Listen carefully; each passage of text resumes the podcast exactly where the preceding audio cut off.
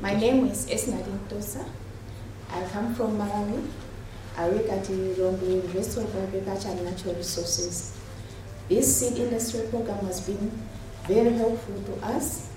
We have been exposed to a lot of things that we, uh, previously we didn't know, especially in terms of the seed industry, how we can go about marketing it, as well as how we can improve in terms of breeding and other activities in terms of stewardship and promotion of uh, nutrients that are coming on the market.